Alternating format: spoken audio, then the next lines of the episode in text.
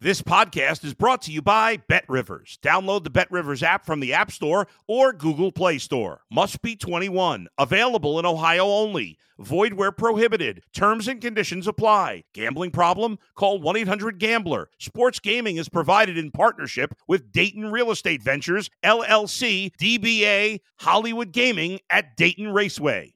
If you're a tennis fan, you'll love Betting Weekly Game Bet Match on the Bet Rivers Network. Whether you're a better or just love tennis, you'll enjoy the in depth analysis each week of the tennis calendar. Subscribe to Game Bet Match today from your favorite podcast provider. It's the Mike Francesa podcast on the Bet Rivers Network. This is not a regular player. This is not a pretty good quarterback. This is an all time great. Is he a strange bird off the field? He's a little nuts, I think. Okay? That's his deal. Is he really weird? Yeah. You don't have to hang out with him. You just have to put on your Jet jersey, go to the stadium, and watch him do his thing, which is move the Jets down the field and into the end zone, which is something you have not had in years. Subscribe to the Mike Francesa podcast on Apple, Spotify, or wherever you get your podcast. It's the Mike Missanelli podcast on the Bet Rivers Network. Good afternoon, everybody, and welcome to the Mike Missanelli podcast, brought to us by Bet Rivers. Big show today because a lot of stuff went down during the weekend. We wanted to be as fresh as possible here as baseball season has started. And of course, the Sixers had a big game on Sunday night. And of course, there was the NCAA women's tournament. Tonight, you got the Final Four. Uh, Monday night, Final Four, where it's going to be UConn against San Diego State. And everybody is uh, predicting a UConn blowout. But we'll see about that. Uh, in any event, uh, a couple things. Andrew Brandt will join us a little bit because we have some uh, some interesting sports business things to talk about, including where football's going with Jalen Hurts, where the Eagles are going with Jalen Hurts, and uh, also the new CBA uh, in the NBA. And, and just a, a, a, a little tease for later in the week, we're going to have a comedians day later this week. So you want to stand by for that. We're going to have the great Nikki Glazer on the show. Now, this could be an X rated show. Well, not really X rated, but a little risque. So uh, I'm going to warn you now that uh, maybe the show that we do later in the week, you want to keep the kiddies away from it. Uh, and then we're also going to have comedian Jay Black uh, on the show. Uh, it's kind of an opener uh, for Nikki. all right, so let's get into some things to talk about today. Let, let's start off with the opening of the baseball season. and everybody's excited. The Phillies begin their season on the road in Texas against the Rangers. Now, the Rangers are a team that – a lot of people are picking as a surprise team. They they added a lot. They spent a lot of money, added a lot of free agents, and they brought Bruce Bochy out of retirement. So they're thinking they can do something down there. Now, I did not expect the Phillies that get swept. And, and here, uh, listen, I'm not going to be an idiot and say three games make a season. Okay, they're 0 3, big deal.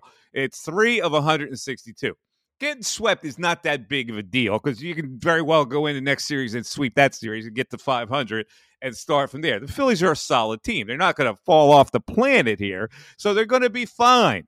Uh, but but a couple things that, uh, I, and I know it's early, and I hate even going here, but both their starting pitchers did not look good. And uh, that's not really a, a, big deal early in the season, I guess. But you know, like Aaron Nola melted down in the opener. We've seen that before. And, and it coincidentally comes in, in, in, the space where the Phillies and Aaron Nola breaking off negotiations. Uh, maybe the Phillies are wary of committing to a long term contract to Aaron Nola. I don't know what it is, but I expect he'll come back and pitch well. He always seems to have that that one meltdown where he hits a wall in a game, and, and, that's problematic. But then he'll come back and he'll have a streak of really good games where he's totally consistent. So I don't know what to think of Aaron Nola right now. I told you I was worried about Wheeler. Because Wheeler melted down a little bit last year. He's a power pitcher. And when power pitchers get older, they start to melt down a little bit. I don't know whether that's a sign of, of of, of wearing out and, your career is, is hitting that kind of stage where you're not as powerful as before. But that's one of the concerns that I have. And right now, the Phillies are trying to survive with their starting pitching. If their top two guys aren't delivering, then you're just crossing your fingers from that point on. Now they pitch Bailey Falter. It's fun. I have a full confession to make here. because as you know, I don't like Bailey Falter. You know, I see Bailey Falter, and you know what I think of? I think I think of the ceremonial first pitch. That's the way I think he throws. He's like he's like a ceremonial first pitch pitcher, right? Where where he's got nothing, but somehow he gets by with it occasionally because it's so off kilter, like it's so unpower like, and hitters are so jacked to face power that he nibbles and, and you know, nibble bibbles and, and he gets by. So la- he got by last night, and the Phillies offense did not produce. But now you're talking about Taijuan Walker is next up. And then you got uh, Strahm, who's going to be your fifth starter. Now, early in the season, that's not good if your top two starters aren't carrying their weight. However, overall, um, I don't think it's a problem. And I'm not going to sit here and sound an alarm. There's a lot of people on Twitter that are sounding, alarm. oh my God, what's going to happen to the Phillies this year?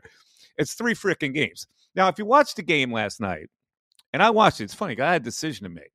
Sixers, Bucks, Phillies, Rangers. And this may be like, and I love basketball, but to me, it wasn't even a consideration. The Phillies game on Sunday night was more intriguing to me than basketball. So I had that as my main game on, and then I flipped back to basketball. And during the broadcast, they had uh, Bryce Harper in the dugout. And, and Bryce Harper put out a little quip in there last night about uh, yeah, uh, players would like to see a lot of players would like to see go uh, save our game, and he was talking about the pitch clock because they asked him, well, "What do you have to do to alter?" Because he's the guy who's fidgety in the box. He steps out, he's at that routine, he taps the plate twice, and he taps his toe, and then he gets set, and he doesn't like it. Right now, I'm going this couldn't be more innovative for baseball to do. Everybody bitches and moans about baseball being too slow and boring, and they needed to do something to quicken the pace, and this was the perfect thing to do. And it's it shaved a half an hour off every game so far, which is a more delightful experience. You're in, you're out for the people that go there, for the people that are watching it. So Bryce, like you got to turn your calendar over, my friend. I love you. Philly fans love you. It's 2023. That pitch clock is a good thing. And, and, like star players shouldn't be able to fight it. Star players should be able to fricking adapt. Seriously, like this is going to cause that much of a, a a wrinkle in your routine to hit a baseball. Climb in there. The guy's ready to throw. you'd be ready to hit. All right. So that was last night. Don't worry about the Phillies. Here's another thing that bugged me. Now we met this young lady down there, and I think she does a great job. Uh, and she's a young reporter who covers the Phillies. Being a baseball beat writer is the toughest thing to do in journalism. I've said that consistently. And so we met a young lady, Darren and I, Darren producing the show. Alex Coffey covers the Phillies, along with with Scott Lauber. Uh, and um, so, really smart girls, by the way. That's a really tough environment. Smart girl, smart girl, and, and in tune. And I think she fell into a trap. It's a tough environment for her. Too. on Sunday, I pick up the the Inquirer. Well, I don't pick up the Inquirer. I read it digitally. I used to have it delivered because it's part of my of my heart newspapers. Uh, and I'm reading a game story. They, they gave up 16 runs in that game, and the tenor of the story was how they got robbed by the umpire. Now, CB Bucknor stinks as an umpire. I get it, but please. You can't make that the focus of a story when you give up 16 runs because no matter how bad an umpire is, and people love to hate umpires. And I hate umpires. Believe me when I tell you I hate umpires but you can't make the umpire responsible for you not getting the guy out.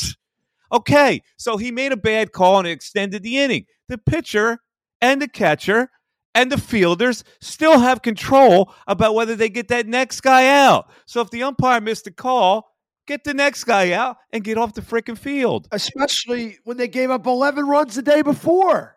That's even worse. Well, uh, see, th- th- this is what I mean. Like, you can't give up 16 runs in a game and blame the umpires because they threw you off. I mean, and I, I'm shocked. I was shocked because if I'm in, like, when I did newspapers and I people, oh, you're going to go back to your old man, get off your lawn. You know, there were editors that would throw that story right out the door. I can tell you right now. That I turned in a story like that and blamed the umpires because that was the focus of what the Phillies were saying and what the fans were saying. That's not the real story. The real story is, yeah, okay, he made some bad calls. The real story is your pitching sucked. And, and, and they they smashed you all over the yard. So I I was really as a as a newspaper guy journalist, I was really I thought she fell into a trap. And Alex, listen, this is not this is not a personal. I'm just this is my commenting on the game story, and I did tweet that out. So I'm trying to be honest about it. I I I can't stand when fans blame officials for their loss. I get it. Sometimes it happens, but most of the time, officiating calls will even out. And I think it's low hanging fruit to go, oh, they got umpire screwed us. That's why we lost. That's why we gave up 16 runs. Really? Come on. Let's move on. Last night, Sixers getting hammered by Milwaukee. Uh, and uh, I'm reading a lot of tweets. In fact, I got a text from my friend. He goes, "They can't win with Doc." And I go, "They can't win because they're not good enough. They're not good. They're not better than Milwaukee. That's that's the bottom line." Now, in a one game situation, you can beat Milwaukee, and I've been saying it all along. The Sixers lack the power to beat Milwaukee in a seven game series, and they might lack the power to beat Boston in a seven game series. It's not Doc Rivers' fault. I'm looking at the Sixers, who the Sixers can can put in the game off the bench, who's viable enough to make a difference.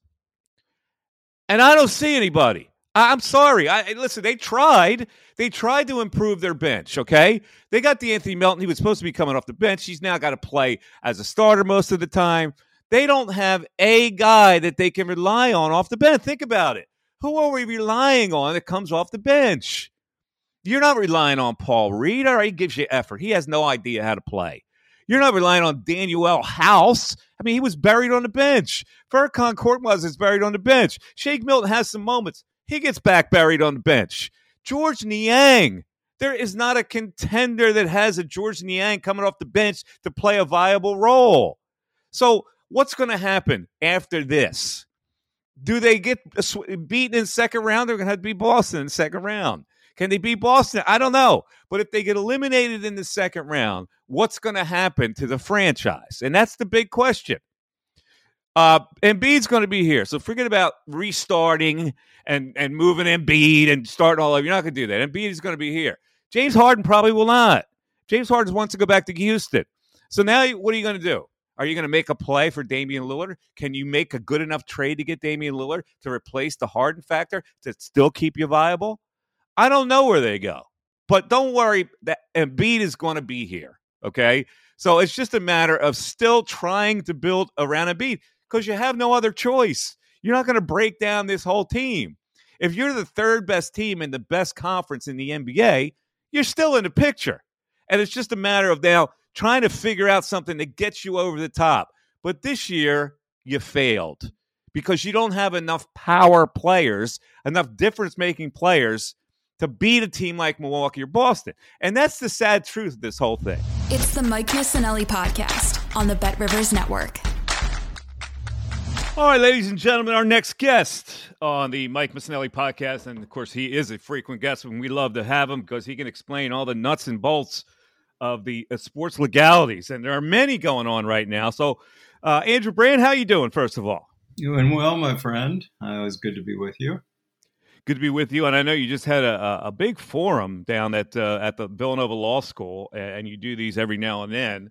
And this was very interesting because you had the general manager of the Eagles, Howie Roseman, on as one of your panelists. Yeah, Mike, you've been kind enough to come to my class, and every year I host this event in the first week of April. Um, going through all the topics of the year, getting as you know quality guests as we can get. I had Ross Tucker there. I had Justin Tuck from the Giants there. I had Carl Nassib, the first openly gay NFL player. Um, and then we closed it with a session, just me and Howie.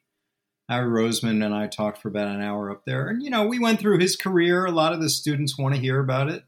Um, talked about some of the challenges he has, how he's sort of peppered in veterans, even veterans he's bringing back this year with a young team and how to balance that and all the things we know about building from within with the lines and what they saw in Jalen Hurts. A lot of stuff that came up he's talked about before, but I think he went in more depth. We had a great visit uh, last Friday.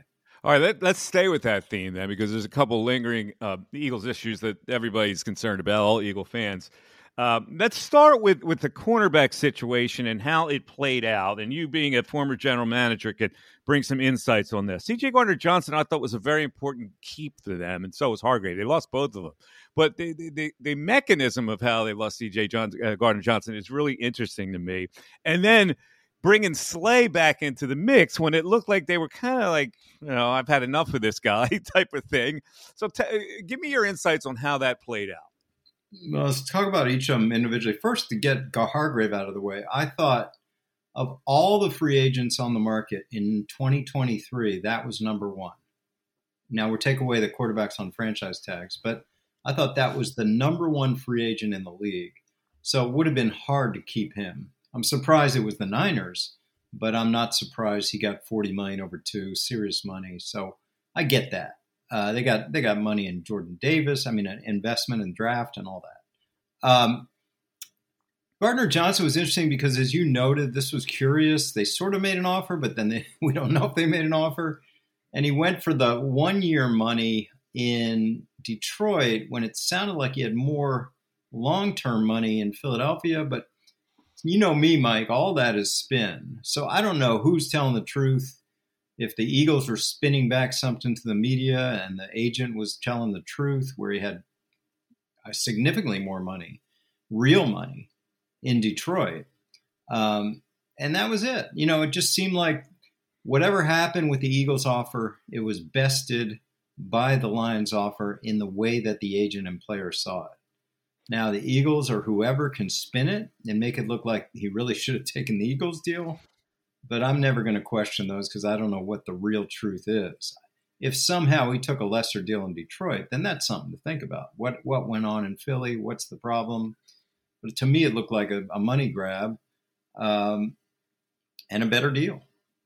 So let's uh, let's just look at it this way, because one of the things that was reported, uh, speculated, was that the Eagles could have matched the eight million that he got from Detroit uh, and they chose not to. Now, as a general manager, I know sometimes uh, like a guy wears out his welcome. You go, this is you know, like, it's only uh, uh going to give us future agita if we bring this back. And that was because of all his activities in the off season, the way he was chirping, the, the whole bit. Does that come into play? Yeah, sure. I mean, you look at the whole package: talent, character, and you you said the word kind of uh, agita or maintenance. You know you can deal with a lot of agita maintenance for superstars. You can deal with a lot. You almost have to in the world of sports and entertainment, entertainment especially. But for down the line players, I'm not saying he's a down the line player, but for the level under star, you don't deal with that. You just don't deal with that. So I think you're right. I think that was a decision where, you know, we're not going to match that. We're going to use our resources. And since then, we've seen resources used on some of these older players that we thought may have been out of here. Uh, so now we see the plan. And then the Slay deal, you know, I don't know what happened with Slay. It seemed like he was telling the world he was out, not the not the Eagles. Like he was. Yeah, yeah. Well, they, clearly they made Bradberry priority, uh, and, and, so um, then all of a sudden Slay climbs back in, and like it, it's funny how players sometimes react. They go, "You know what? The grass isn't greener. I really like my situation here, so we'll come back into the fold." And you're willing to do anything. And today he puts out a, a you know the the history that he was almost signed by the Ravens. And like I don't know why he decides to do this kind of stuff. He had really didn't have a great year last year, so. Uh, but I guess it's better to have both of them back than not because they're more important positions than a safety. Yeah, I mean, I think this is the theme with the Eagles now in 2023. There, you know, there was some speculation that they remove the old guard and just go with a new, fresh, young team, even a team poised to win it all again because of so much talent. But they haven't done that. They've maintained these players like Graham and Cox and Kelce because they feel they're better off with them than without them, and with them with high salaries. Now, I know they've reduced salaries, but they're high salaries. You could get three young players for one of them. Uh, so that it's an interesting path by the Eagles. It reminds me what they did years ago with Jason Peters.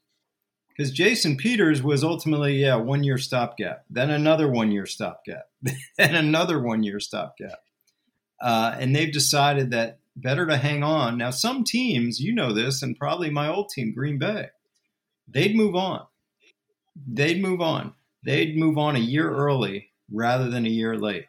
And, uh, you know, maybe Kelce's in a different category. Even talking to Howie on Friday, I'm like, there is something special about this guy, just the way he talks about him.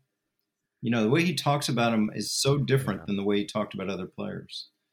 But Cox and Graham, you can make arguments. You know, they're bringing up young players on the line, but that's their choice. And Slay's in that category too. We're talking to Andrew Brandt, of course. Uh, Andrew, well known uh, throughout uh, football circles, but 25 years in professional sport uh, football in, in, many different capacities. He's now the director of the Moorad Center of Sports Law at Villanova University. He's got uh, the the MMQB that he contributes to. Uh, he's got his own newsletter, which I highly recommend that you subscribe to. It comes to your to your mailbox for free, and uh, he's always uh, talking about the interesting stuff on a weekly basis. So, so let's talk about now, if you stay with the NFL, the quarterback uh, money situation. Now, interestingly enough, a middle class has developed, the Geno Smiths of the world. But it's funny that people say, "Well, look, it's it's it's coming down a little bit. It's coming down in the in the respect that they're not going to guarantee all the money like Deshaun Watson. They've held their guns on that, but still, the upper echelon guys like Jalen Hurts, are going to be worth close to $50 million. So, how do you see this landscape playing out right now? Okay, let, us save Hurts in that guarantee discussion because I think that's an important one. You're right. Uh, as we talked last time, I'm like, what's going to happen here? Because all we have are the rookie deals and the 40 million a year deals. And there were three ones I was watching, and one ended up being the 40 million a year deal. That's Daniel Jones who I'm I'm really stunned what he got because I don't know what everyone thinks of Daniel Jones, but he's right up there with the top. He is right up there with the top echelon, and that's real money. I look at it over two years, eighty-four million over two. Serious, serious money. And you thought that was going to happen because I remember seeing you on on a yeah. some show that and somebody was trying to debate. Well, Daniel Jones, he's not worth that. And you go, well, this is what it's just the price now. It is the price, and he worked it well. I mean, I just think of Daniel Jones a year ago. They hadn't exercised the option. I'm like, what's this? This guy's going to fall out of the league, you know. Now he's the top five quarterback pay wise. Um, you're right. Geno is kind of that middle class. Geno's deal was misreported, like a hundred over three. You know, it's really about 25 to 27, and they can get out next year. Now, there's no no shame in 25 million dollars, especially for Geno Smith. But it tells me a couple things. One, he didn't want to test the market. He probably couldn't do better than that. And number two, they're probably going to draft a quarterback at number five and perfect situation. Geno Smith for a year at 25 million and move on. Um, and the other one I found really interesting was Garoppolo. Garoppolo had bidding uh, and we talk about Aaron, my friend, in a couple in a little later. But Aaron had one as one team. Garoppolo had two. He had the Texans. I knew that was serious. The Texans, and he chose the Raiders. And he's getting about, um, I think, it, you know, twenty-seven a year, and that seems like it's real over two. So he's probably going to make, you know, fifty over two. So Garoppolo is that other middle class, and he probably fits right there. So we do have a middle class. Okay, so now when we move on to, to Jalen Hurts, yeah, um, yeah, I don't, I don't, I don't know when the Eagles are going to act on this, but they they they're compelled to act. So, uh, where do you see it going right now? I think you hinted at it earlier, and this is as a student and an expert on the business of football. I think Hurts, Burrow, and Herbert, which are up now, are the most important contracts in a long time because of the Watson issue. Lamar's obviously been beaten back and brushed back on trying to get a fully secured deal. No one else has come close. Um, if these three, and I'm putting Hurts in this category with these other two, if they don't get fully secured deals, I think we're we're doomed as players. I just think this is it. Like if it doesn't happen for these three, we're going to look back. We're going to be on a podcast in 10 years, Mike, and we're going to say, yeah, Watson was a one off. It was just a one off. And so when I look at Hurts and Burrow and Herbert, I'm not going to look at so much the money. Sure, the money's going to be 40 or 45 or 50, but I'm going to look at the years and the guarantees. So maybe his real deal is going to be 140 over three, and then you look at all the all the fluff. And teams are smart. Howie's smart. He's going to throw a ton of money at Hurts, say a 30, 40, 50 million dollar bonus for a guy that's supposed to make what, a million dollars this year? And on the one hand, I can say if I'm Jalen Hurts' agent, I can't turn that down. On the other hand, I'm hurting the future generation because if I don't get it with my leverage, no one's going to get it. And same with Burrow and Herbert. So we really reached a time where it just sucks for players because if, if they don't jump on the Watson precedent now, I don't think it's ever going to happen. So let so let me ask you this then: what because the the quarterback has become an indispensable position. You kind of close your eyes and you and you jump off the cliff if you're an owner, and that's the, how it played out with Deshaun Watson. Why do you think they have found the strength to toe the line on this now? well, you you hint at the c word. Um, you know, there's collusion legally. You and I are lawyers, and then there's collusion functionally. Legally, probably they don't have a case. There's probably no smoking gun saying, "Hey guys, let's not guarantee like Watson. Don't do it."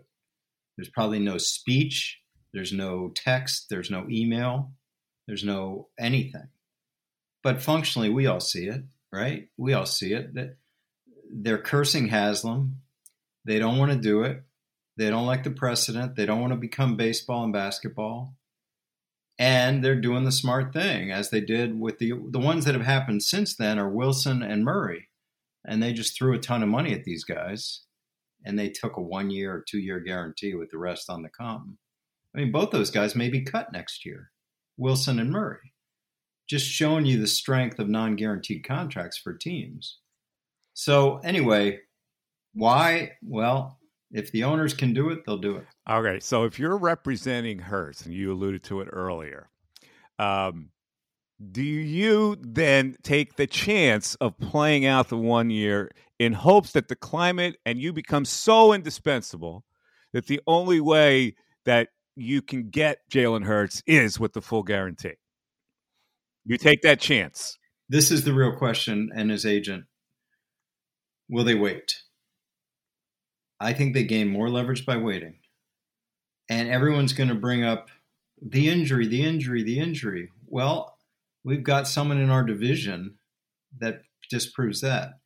Dak Prescott had a massive injury in his contract year and got what I think is the best contract for a young quarterback out there um, a four year, 160 deal. So it's easy for me to say with you on a podcast. Like I said, can they turn down what Howie's going to give them 40 to 50 million in 2023, life changing wealth, generational wealth, to get a more secure deal in a year? when he'll be negotiating off a franchise tag, not negotiating off a million dollar salary. Well, we'll see what happens. I, you know, uh, I, I, I, mean, if you were Hurts, Mike, could you wait? You know, uh, if I'm making that kind of money without the full guarantee, and most of it is guaranteed, I probably would would take the deal because it's so you know football is so uncertain, and it, your your future is in your hands on almost every play. So I I can't. Now I can't sneeze at 45 to 50 million a year, even though maybe three of those years would be guaranteed, and the rest would not be. So um, we'll see what happens. So let's move on to the NBA and the new CBA, which came together after you know threats that uh, it wasn't going to come together. Uh, what are the provisions that open your eyeballs on this one? Yeah, as I told you off air, I, I haven't dug into it. I'm going to do that. It's going to be all of our class on Wednesday. Um, first of all, six years are seven years, six year opt outs by each side. The length is positive for the owners. You know what the NFL did? They got their 10 year deal, then they went to the TV and got $110 billion. They've now got their deal. They can go to TV and get, I don't know, $70 billion. Um, one thing that stands out to me for the players, a couple things. The increase allowable for an extension player has gone from 120% to 140%.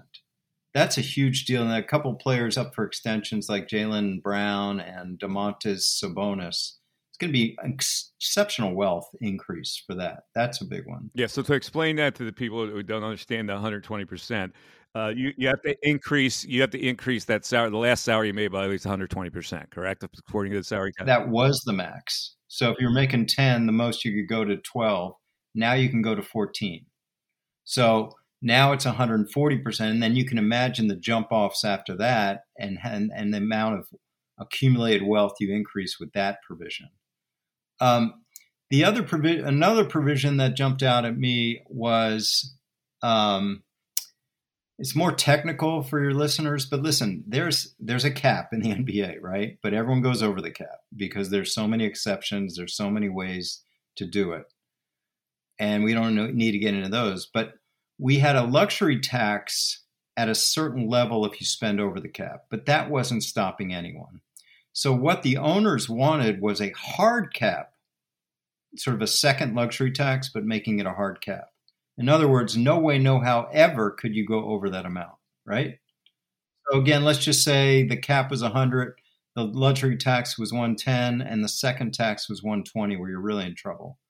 They wanted to make that 120 a real cap, hard cap, never go over it.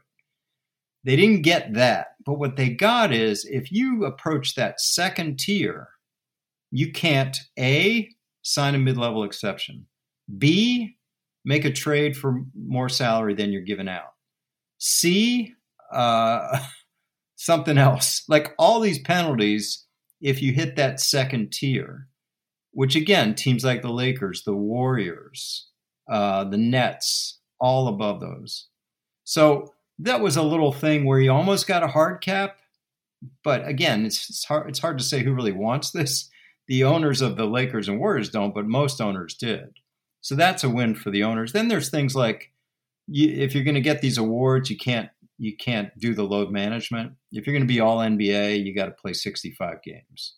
Simple thing. It doesn't have a lot of financial impact, but it's like to deal with this load management issue and there are little things in there that we'll dig into more later. But the best thing about it is it's done. It's a seven-year deal, and it gives labor certainty to the NBA. Let me just uh, uh, ask you about one thing about this because the journalists ran with this as the main story that the uh, uh, the one and done is still is going to be preserved. You you still can't go to. The, however, uh, like to me, that's the that's the phoniest thing I've ever, I've ever seen because it, the one year thing may or may not be overridden by the CBA, right? It's still a blatant violation of antitrust. And there has been case precedent that indicate that. So if anybody wanted to challenge that, they most likely would win. But why would you challenge it? Because you have now a couple options, which uh, are the G League or the Euro League, and so it's it's not as important that you jump right to the NBA from from high school uh, and and if you wanted to fight it it's going to take you a year to litigate it anyway so you would have wasted that year so they're pretty i have to laugh because the, owners are on safe ground when they put that in well a couple things one as you know from sports law my class we talk about this there have been challenges uh, Leon Wood in the NBA and most recently Maurice Clarett in the NFL. They both got shut down because they were part of the CBAs. Your union agreed to it. And speaking of that, what's in it for the union to change the rule to allow high school players? What's in it for the players, the president, CJ McCollum? Who the hell cares about college kids, right? or high school kids? Like if you're CJ McCollum or Chris Paul is on the board and LeBron, I think, is on the board. Like, why do you care? You know, why are we dealing with that? And the owners don't care, right? The owners aren't going to make a change. And this happens in every CBA, especially the NFL, which I covered the past 10 years. Screw the rookies. That's the easiest thing that the, the veteran players agree with that and the owners agree with that. So when you talk about the list of things on a CBA, that's the easy one. Yep. Uh, Andrew, any thoughts on the uh, women's NCAA tournament and where that may go legally as far as TV rights and, and such? Yeah, I've, I've, bought in this this March because of my Villanova women had a nice run. Uh, unfortunately, lost to Miami in a tough loss, but and I watched yesterday. You know, it, it's interesting. You know, I don't want to sound like a chauvinist, but some of these statements are a little over the top. These things are one offs a lot you know, Caitlin Clark's, a, you know, is that going to happen every year? Is are these amazing ratings going to happen every year? So yes, it seems like there should be more input on the women's side based on their ratings, especially the Final Four, and based on this extraordinary uh, final we had yesterday. But I don't know if that's a that's a trend. I mean, I think you're probably right, but they need they probably need to strike right now. Yeah. when it's hottest, right? Yeah. I mean, the one thing I read yesterday was interesting is why not make the final four multi- both genders? Uh, what would be so bad about having it instead of Dallas and Houston, just one place? Because you have a Friday night women and you have Saturday night men and you have Sunday women final and Monday. You know, I, I bet there are a lot of logistical arguments, but to me, that would put everyone on kind of a, an equal footing. So I don't see what would be wrong with that. Andrew, it is always a, a pleasure to speak with you. And um, uh, on Twitter, of course, it is at Andrew Brandt, B R A N D T. Uh, and, and you got the, the podcast that you do uh, with uh, uh, our good friend who has been on this show, by the way. And, and he was Ross Tucker was also a guest at your forum recently, correct? Yeah, the podcast, and I'll try to release it, the Howie interview and or the Ross interview uh, from the symposium on the podcast. So the Business of Sports podcast. For the listeners, Mike mentioned the newsletter. You just go to andrew-brandt.com. It's free every Sunday morning. And you can sign up for my Sports Business League there too, which actually, uh, for a small price, you get me uh, every day uh, and we we meet every week, so we do that as well. And of course, the Twitter and Instagram, I do reels. Andrew Brandt too there, and then my column at at uh, MMQB, and then you know, and then I have a day job at Villanova. Yeah, uh, you're you're a very busy man. Yes, uh, and you still have time to do uh, triathlons yeah. and such, which is uh, fascinating. Andrew, always a pleasure, man. Thank you so much, and we'll talk down the road. Always a pleasure, Mike. It's the Mike Missanelli podcast on the Bet Rivers Network. All right, now it's time for three questions from Mikey Misses, where producer Darren hits me with questions that I have not heard before. So these are uh, off the cuff responses, like what we used to do on the radio back in the heyday that everybody loves, that everybody misses uh, which was called Sound Off. So let's roll, Darren. Three questions for Mikey Miss. All right, Mike. Uh, three questions today. I'm going to be real curious to see what your answers are. Okay, here we go. So the first question is Mike Caitlin Clark made a splash in the season. Who is the all time female athlete? The number one, the GOAT of female athletes in any sport. Whew. The GOAT of female athletes in any sport. Huh. Well, I, I, I, you know, I would probably go with Cheryl Miller. Uh, Cheryl Miller was sensational. I mean, she broke barriers back then. She was like the the best women's basketball player to emerge uh, in, do- in dominant form. And it's first really the one I can remember. Now I could go into track athletes because there's been just some amazing female track athletes. Serena. You know what? I, you're right. I, will go with Serena Williams. I thought Cheryl too, but Serena's the only one. Yeah, I was thinking. I was thinking basketball because we were talking about it. But I, yeah, I'll definitely go uh, Serena uh, Williams as the number one female athlete of all time, with uh, uh Cheryl Miller uh, second and the, the, track athletes like uh, Jackie Joyner Kersee and yeah. you, know, you know fantastic Flo, uh, Florence Griffith Joyner, like yeah. some of the great uh, track athletes uh, you have to put in there as well. No question. That's a great list right there. Okay, here we go. Phillies, the question number two. Phillies coming into the season, the over under on wins was 88 and a half. I think that's what it closed at. They're uh, they're 0 3. Where you got them? Over or under 88 and a half wins? I ha- I've already predicted under. Um, uh, and it's not because they're not going to be good. I think by playoff time they'll be a really viable playoff team, and I think they'll be in the playoffs. But I believe that uh, you know this uh, this pitching staff early on, I think they're going to struggle, and that's I think going to limit their win total. So I you know I think they're probably be right at 87, 88, somewhere near. But if, if I had to choose, 80, 88 and a half is just too good to be true to go over with how good the Phillies were last year. So again, I I I, I say those lines are telling me something, so I'll go on. Okay, uh, that's question number two. Question number three, Mike. This is a real, this is a layup question for me. Tonight, it's the men's basketball NCAA championship. San Diego State is catching seven and a half from UConn. Who you got? Uh, I, you know, uh, it's the first time in a really long time I will not bet the game because I can't figure it out, uh, and I go by the line telling me something theory.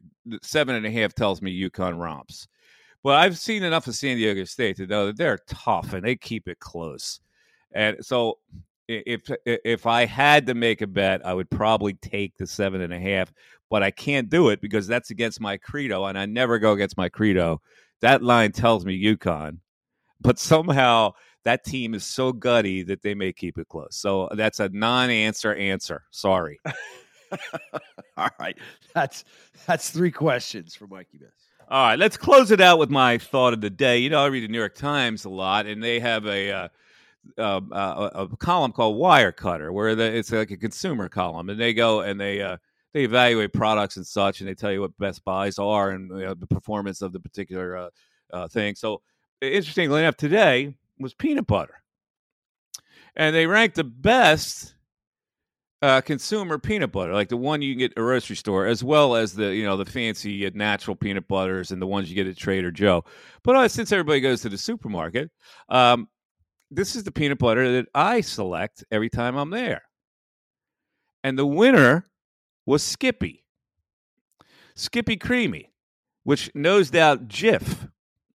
I'm a Skippy man. And as people know me, they, there you go. Darren is showing the Skippy. Skippy. That's what I have in my house right here. So the Degatano family is a Skippy family.